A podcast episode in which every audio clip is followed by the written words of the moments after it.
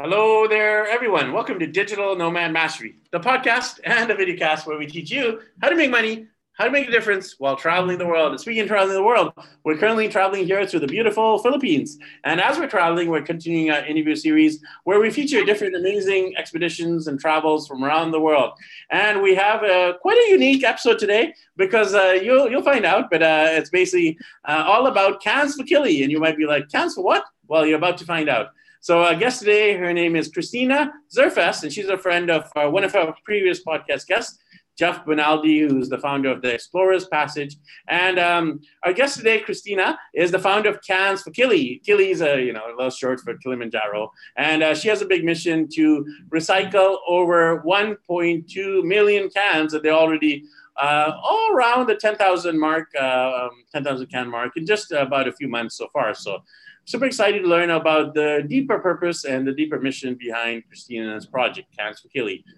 Christina, how are you doing today? I'm doing great. Thank you so much for having me on the show. I'm really excited to talk to you about our project.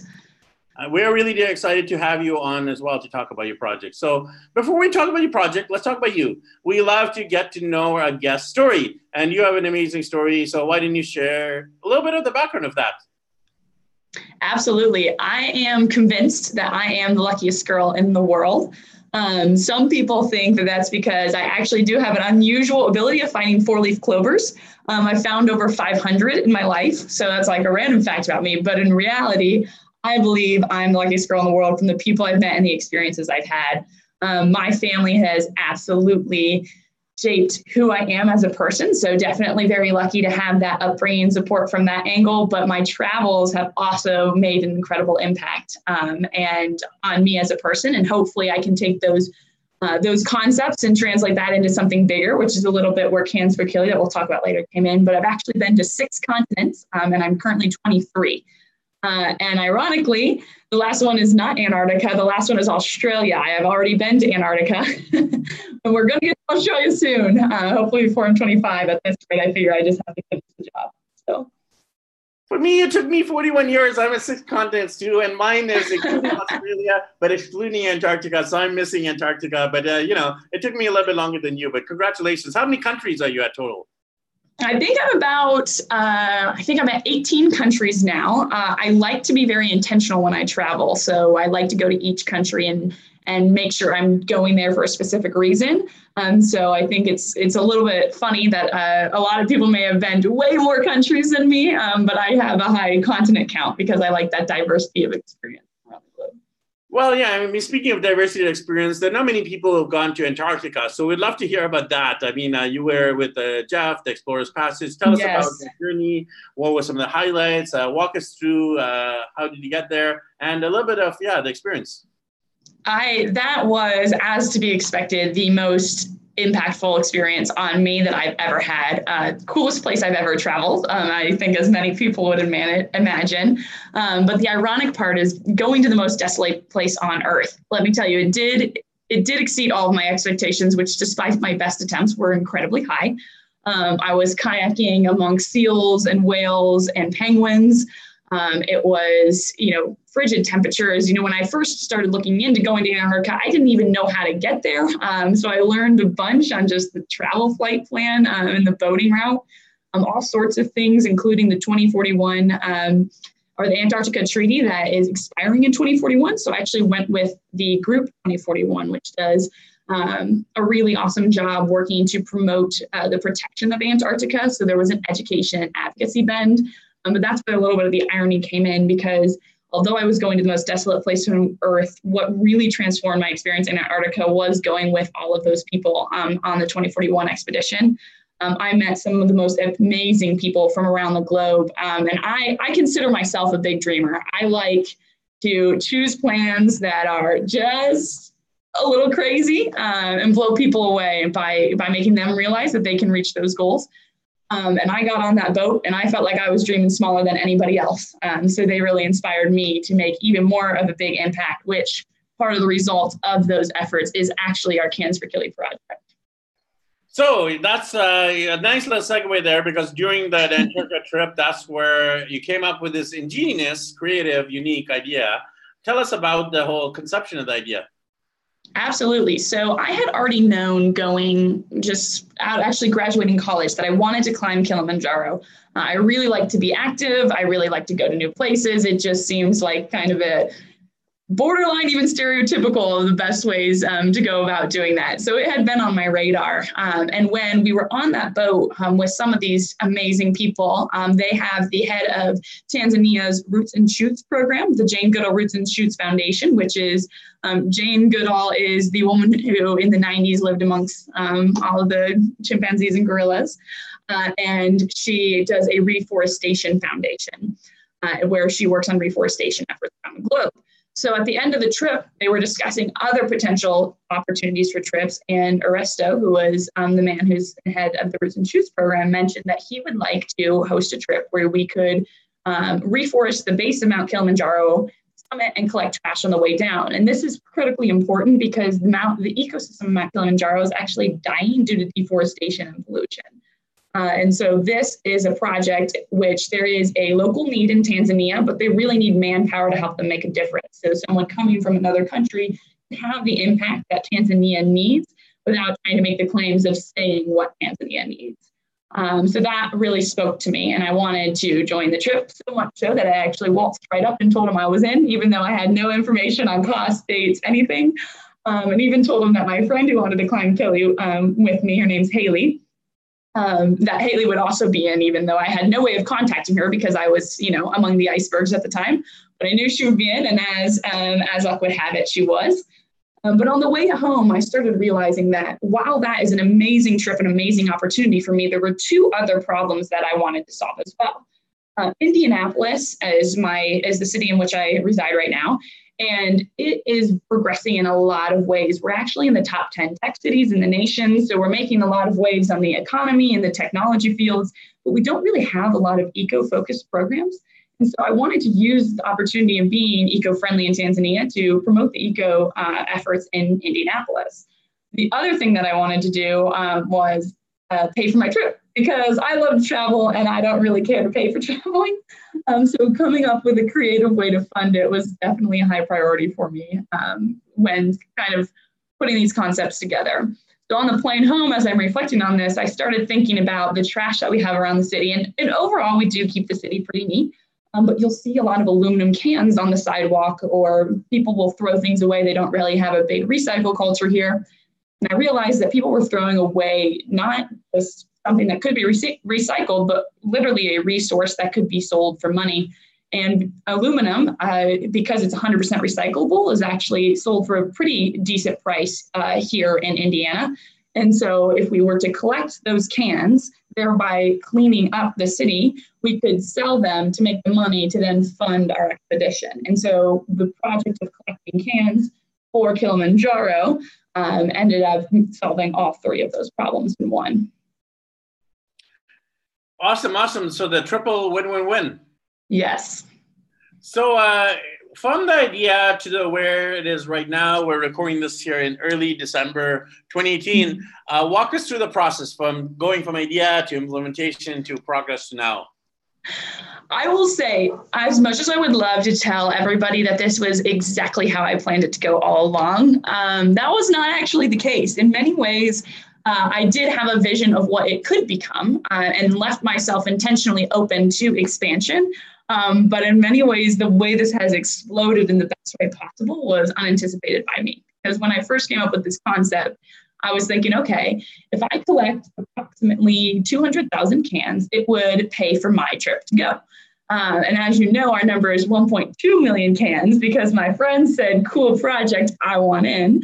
Um, so there's six of us now here in Indianapolis, um, which is also a great way for it to expand. But then I started having friends, and with the awesome ability to connect with people digitally, whether that be through social media, even just you know phone, text, but also skyping, it made this project it made it a possibility for this project to expand even globally now. So, as my other friends that I've met through my travels or just from growing up in high school, growing up in college, things like that, um, we now have franchise chapters in Denver, Colorado, Lexington, Virginia, Indonesia, India, um, and climbers included from Germany, Chicago, um, and hopefully soon to either be Hong Kong, France, um, or United Arab Emirates.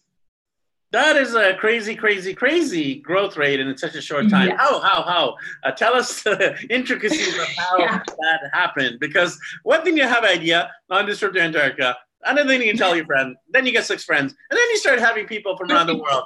Uh, tell us about how, how did walk us through that actual um, intricacies of how that happened. Well, I would say the very first thing everyone needs to know is obviously this did not happen just because of me. You know, this the only way this growth has been possible is because of the efforts of other people and other people getting excited about the project. Um, my team, kind of here in headquarters, it's kind of cool we can call it that now, especially because last week we actually just got our official paperwork and we are now officially a 501c3 nonprofit.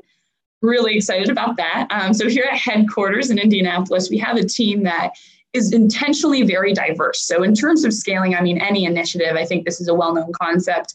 Um, you know, people always say, make sure you put somebody of diverse talent on your team.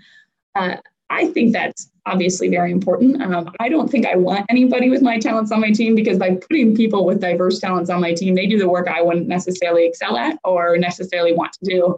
Um, for example, our marketing director, Colleen Durkis, is very good with social media um, very good with website design and things like that. I don't care to spend my time in that way, but that's mission critical important for getting our our message out there. And so being able to work with her, she's done a phenomenal job of designing the project, making sure our promotion materials are all on brand, making sure we can communicate this to an audience that's larger than ourselves. That allowed us for the scalability also pulling other people on our team who are more administrative, detail oriented. You know, they could file the paperwork for the 501c3, therefore allowing businesses to now donate instead of just individuals. Uh, so making sure that I'm including people with diverse talent sets on the team has definitely allowed for the expansion.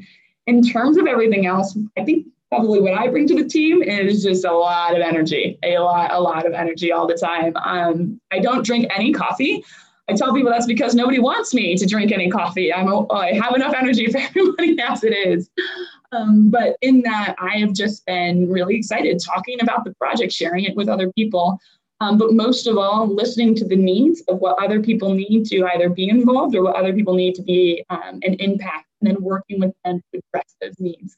Uh, I think the, the thing that would have hindered our growth the most is if we said, okay, Cans for Kili looks like this in Indiana, and so it needs to look like this everywhere. So being able to be flexible on what those design looks like is allowing people from around the globe to participate instead of just here in the city. Yeah, no, yeah, like you said, uh, the local impact, global travel, but it's not just local Indiana. It's like local, local, local, local, local, and then boom. Yes.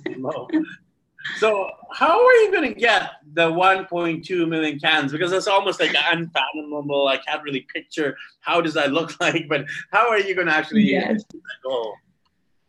The collecting cans is uh, i mean obviously i think that it's in in all this scaling could be something that easily gets overlooked of yeah we're adding all these different people and all these you know and now we're 501c3 but we need to make sure we hit our target.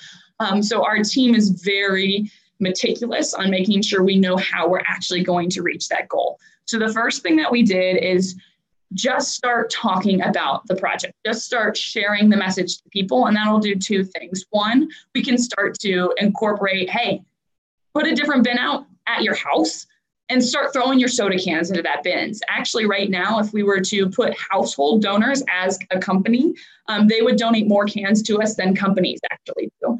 Um, just because we have been talking to so many people and making that difference on an individual aspect. However, it's important to know um, that that individual aspect um, is not the only way to go. So while the second point there is we do get feedback from them and knowing what works and what doesn't, um, individuals is a great way to hit a lot of different mentalities, a lot of switch up the recycling mentality for a lot of people, but it's not going to get us that 1.2 million. So what we have done to actually structure how to hit that high of a number is we're working with a lot of companies in town because we are such a tech city. Um, there's a lot of LaCroix that's drink um, that's consumed around town. It's a little soda water that I don't know tech companies absolutely love. Um, so that works for my, me and my project. That's great. So we're trying to get in as many companies as we can. Um, even just you know 200 cans a week at a company is plenty for us to start collecting. Um, and then if we you know if we each had 20 companies at about 200 cans a week, we should be able to scale and hit that number. Um, but we don't want to leave that up to chance. Uh, so we are partnering with large event centers as our largest donor. Um, so in Indianapolis, we have concert venues, for example, which are great donors. We have sporting, you know, football stadiums, things like that, which are all great donors. But most importantly, we have the Indianapolis Motor Speedway, um, which hosts the Indianapolis 500. This is the largest single day sporting event in the world in history. Um, and what the culture that it creates is a lot, a lot of people um, in one stadium at one time. So in just one day, the, the IMS is anticipating that there will be 500,000 to 1 million cans consumed at this event alone. And so we're coordinating a crazy amount of volunteers to actually do the cleanup for that to ensure that those cans are getting recycled instead of thrown away. And that will be the biggest thing that helps us craziness. And you also have all these sponsors right? Uh, in addition to the can collections you got uh, several different sponsors which are left outlined on your website. What are all the mm-hmm. roles of those different partners and sponsors? Yeah so definitely the number one role of our sponsors is can donations. So these are all companies that we are actually picking up cans from on a regular basis. Um, and excited and excited to be partnering with them to do that um, that will be in a couple different capacities. Sometimes we go up for personal pickups, sometimes they actually bring it right to us. So they're very generous in their help in that way. Um, we are specifically trying to not get corporate sponsors for monetary value because we want to change the mentality of making a more eco impact. So we want the corporate sponsors to be donating a lot of cans um, and not a lot of cash. Although if they were to insist on some cash, we we are not in a position to argue we'll take it. Um, but one of the things we wanted to do, which brought up kind of a money versus can conversation for us, is we do the money is very beneficial for us to reach our goal. It just doesn't make as green of an impact as we're hoping to make because those things are both our ambition. So what we have done is we've actually partnered with Keep Indianapolis Beautiful and the partner, the Department of Natural Resources Division of Forestry in Indiana.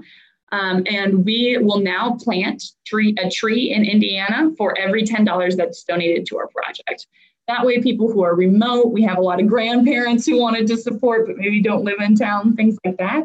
Any money that they donate can then be incorporated um, into still making a green impact by planting a tree uh, here in Indiana. So uh, we've talked about the cans, the sponsors. We're going to talk about the climbers. so yeah. in terms of the climbers, what are the requirements to climb? You've already got your core team plus all these like other climbers who jumped on board. Uh, what are the requirements um, and guidelines for them? Yeah, that is that is something we're making explicitly sure does not get lost in the fringe because we don't want to collect all these cans and not reach the top. And Kilimanjaro has a overall 60% success rate on summiting. Um, we chose um, Indiana is very flat. We do not have mountains to practice on here in Indiana. Uh, so we chose an easier route despite um, the competitive nature of our team really wanting to take the hardest route and just go for it. Um, we decided it would be better to ensure success um, than to just take the craziest route. Um, so the route we're at has a 70% success rate. Um, but still, we've, you know, for every 10 climbers, that would estimate that three of us are not going to make it to the top. And so I am making very sure with my team that that is not going to happen. But we have let it laid out some guidelines that um, if you start to have altitude sickness, this is not something to mess with. People die on Kilimanjaro every year that's not going to be our team. So if you do get the effects of altitude sickness, which can happen to anybody, even if you're super athletic, even if you've done the proper training, um, you do have to go down the mountain with a Sherpa, and the rest of the team will continue to summit. Um, so everybody agrees to that if they're coming on the trip. Um, the other thing they do agree to do is train. So the training is recommended to start about five months out. So we're not quite to that point yet. That'll start for us around March. Um, but until between now and March, the whole team is very encouraged to stay uh, very involved in athletics. I'm a big soccer player and a big dancer, so I'm staying active a minimum of five days a week, doing things like that, just making sure that we're staying active. Um, the rest of my team, uh, I think 50% of us, or maybe even more, is either running a marathon or an ultra marathon or a triathlon coming up. So I'm happy to say I have a very athletic team that gives me confidence that everybody's going to make the impact they need. Um, but when we start getting a little closer to the actual training for the mountain, it looks like a lot of stair steppers, a lot of anaerobic exercise, things like swimming, things that encourage endurance with lack of oxygen is really good training for us. We will have everybody summit, hopefully a 14,000 mountain, 1,000 mountain, get used to the altitude in advance. uh, before flying out there. And um, yeah, and really just hoping for the best. One we when we do get closer and closer to date, we are spending at least six hours a week doing heavy aerobic exercises, hopefully with the backpack on your back, so you have the experience carrying it. So, uh, when is the climb, and how long uh, will the whole, uh, you know, arriving in uh, Africa, preparing for the trip uh, take? Tell us about that time duration. Yeah, so we when we get to Africa, um, we'll be leaving the U.S. On the U.S. side of things, it'll look a little different depending on where everybody's from. Um, that we'll have about a 24-hour flight pattern to get there um, because we can't have the the direct flights to the the base of the mountain. Uh, and we will leave on the 24th of August, arriving uh, on the 25th. The program will not start until the 26th, so we're giving everybody 24 hours to get adjusted in case their flights are delayed. We don't want that to impact the trip. Um, and then we will start with three days of programming at the base of the mountain. A lot of that will incorporate the planting trees at the base. So the actual reforestation will happen right up front. Then we'll take about a seven day hike. It'll be four days up um, four and a half days up and about two and a half days down um, when we actually do the climb. We will climb and it will only be a climb on the way up, but on the way down, we will be collecting any trash we see to carry and recycle at the base of the mountain. Um, to make sure it's a little bit more green. So, all encompassing, we'll have a 10 day program in Tanzania. Um, we uh, from the United States and honestly from all of these countries don't really have a safari culture. So it looks like the team's going to take a little safari afterwards, just add a little element of fun to it, um, obviously, uh, before returning home. So all in all, we'll be gone for about 16 days um, before returning stateside or to our respective countries. Well, I have done an animal safari. It was actually in uh, Kruger National Park in uh, Johannesburg. It's a lot easier than climbing a mountain. have some binoculars and take your pictures. So relax, enjoy, and uh, uh, see the incredible wildlife that's wild in Africa. So yeah, looking forward to following you on your journey. So tell us a little bit about the long-term vision. So of course, uh, you're gearing up for this one major event, but this is more like you register as a charity now. Mm-hmm. It's long-term, not just one year short-term, right? Tell us about the big yes. vision. Absolutely. And just the the whole digital nomad culture, this is actually kind of the, the mentality that I see this moving towards, and which I'm really excited about that. Um, when I again, when I started, I was thinking, all right, what can I do to hustle and just get the money for me to go um, and learn a lot about this experience? But when I realized very quickly, um, very fortunately, that this uh, this vision is a lot bigger than myself. This is not just a trip for me. Um, this is not just a one time thing anymore. And I'm really excited to say that. So, one of the things you know, we have on one hand that we don't want to encourage all of these companies, all of these events, all these households to start recycling and then stop once we go to Kilimanjaro. So that was a big thing was we want the, all of these recycling efforts to continue past the date of our trip. Um, the other thing we want to do is make sure that we're continuing to offer these opportunities to um, more and more people. So we are deciding um, what it'll actually look like, whether we will continue to go to Kilimanjaro every year. But what we will do is we um, intend to sponsor um, high adventure, eco minded trips. Um, moving forward. So we will either take a lot of crossover of the Kili team, like a lot of the similar group that can then transition to different areas that also need help um, with reforestation efforts with trash cleanup, a lot of that like manual labor that we can provide, that'll be great. Um, and the exciting thing for me is just that I love to travel, and this is opening the door for me to pursue a career that will allow me to be very transient and make an impact in a lot of different areas um, and be able to travel the world while doing it. Uh, and I am just, I could not be more excited about that. And so I would love to see, you know, this movement continue um, to grow in as many cities across the globe as we possibly can um, and allow for the greatest amount of involvement and people thinking of traveling, knowing the negative impact that puts on the environment, um, but knowing about the amazing impact that that has on humanity. How can we make it both friendly for the environment and friendly for humanity? Um, and eco funding is a great way to do that.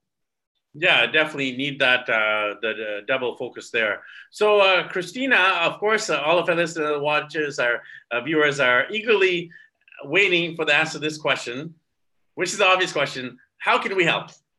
Yes, there are wonderful ways for you to help. Um, we, if you can start collecting cans or collecting plastic or making those recycling impacts um, in your area, um, we do have a couple people cor- um, collecting remotely, donating it or you know recycling it um, at their local recycling plants, and then sending that money into us. That's a great way to do it um, and make the impacts from you know from afar. Um, we love to hear your stories regardless, though. So, anytime you're doing something cool and you're finding new and clever ways to eco fund, please share it with us. Engage with us on social media. Cans for Kili, um, you can search it uh, on Facebook, you can search it on Instagram, you can even just search it on the web, and those will pop right up. Um, so please, you know, like us, follow us on Facebook, keep up with our blog. We love those interactions and we love hearing your stories. So both sharing um, your stories and then sharing our page is a great way to help that. Um, and again, if you do, you know, we our focus is definitely aluminum cans, but if you feel compelled and you want to donate financially because that's the you know the uh, the resource that you have to provide, we will make sure that any of those donations are transferring into a tree, um, which within its first 10 years will remove one ton of carbon dioxide uh, from the environment. So if you are compelled, you can do that by following us on our website. Um, you know, and we'll support in any of those ways. Awesome. I'll actually uh, have those links below. If you're watching this right on YouTube, they'll be right in the description. If you're listening on iTunes, you right. write the show notes. So, Christina, definitely wishing you the best as you collect those 1.2 million cans and looking forward to following you along on the journey. Thank you so much for your help. And we're so looking forward to connecting with you all as we do so. Thank you. And uh, yeah, make sure you connect with Christina and her whole team and the Cans for Kili project. Uh, and make sure you connect with us as well with daddyblogger.com. And if you're interested in me, Digital Nomad, of course, digitalnomadmastery.com as well. We'll catch you in the next